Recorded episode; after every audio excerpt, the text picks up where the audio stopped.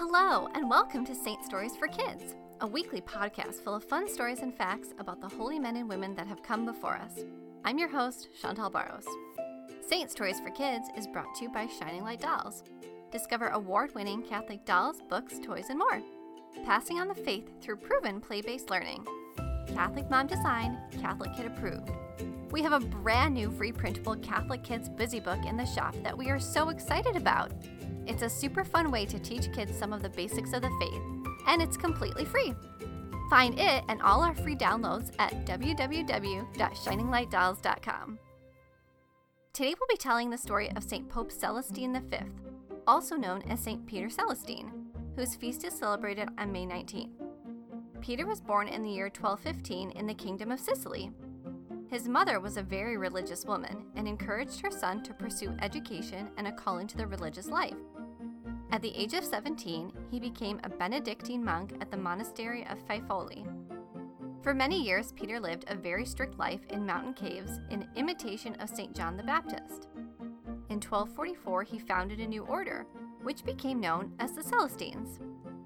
During his lifetime, the order grew to more than 36 monasteries with over 600 monks.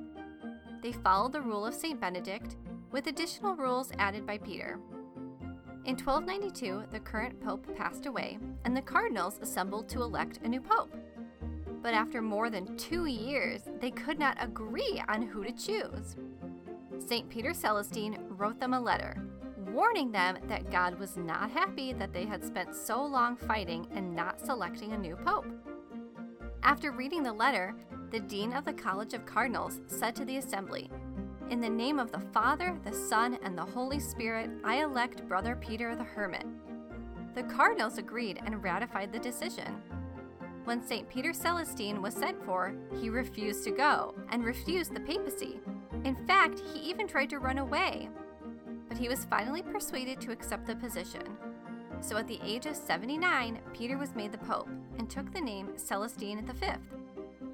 Peter never wanted to be Pope, and he didn't think he was doing a great job, so after five months, he resigned. Peter wanted to go back to his old way of life, but after being the Pope, this was impossible. The new Pope, Boniface VIII, was worried someone else would claim Peter was still the Pope, so he had him captured. Peter had tried to hide in the woods, and he was imprisoned in a castle. St. Peter Celestine lived there until he died at the age of 81. St. Peter Celestine is the patron saint of bookbinders and papal resignations. Now it's time for our story. Peter could feel tears welling up in his eyes as he packed his few possessions in a bag. He had decided to leave the monastery and the religious life. This wasn't an easy decision.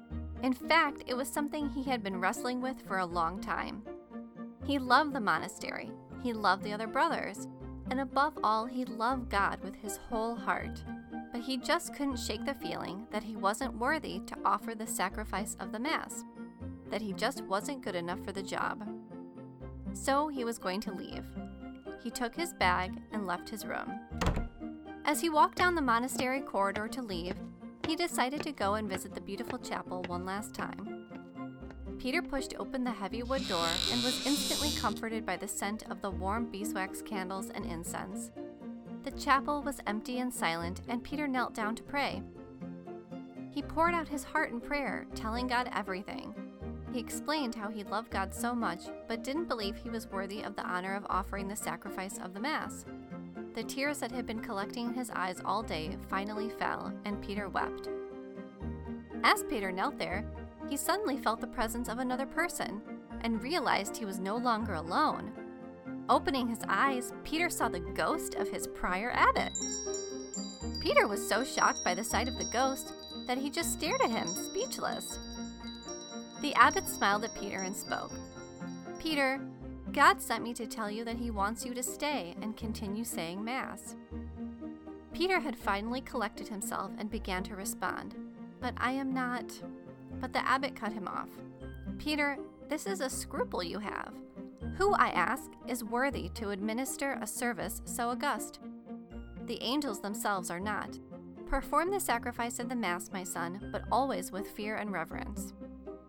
And with that, the ghost vanished. Peter wiped his face and stood up. he still felt unworthy, but this communication from God definitely changed his mind about leaving that day. He collected his things and went back to his room. Peter thought about the visit from the abbot all night, and the next day went to find his confessor. Up until that point, Peter hadn't told his confessor what was going on in his heart. He was too ashamed and afraid what the man would think.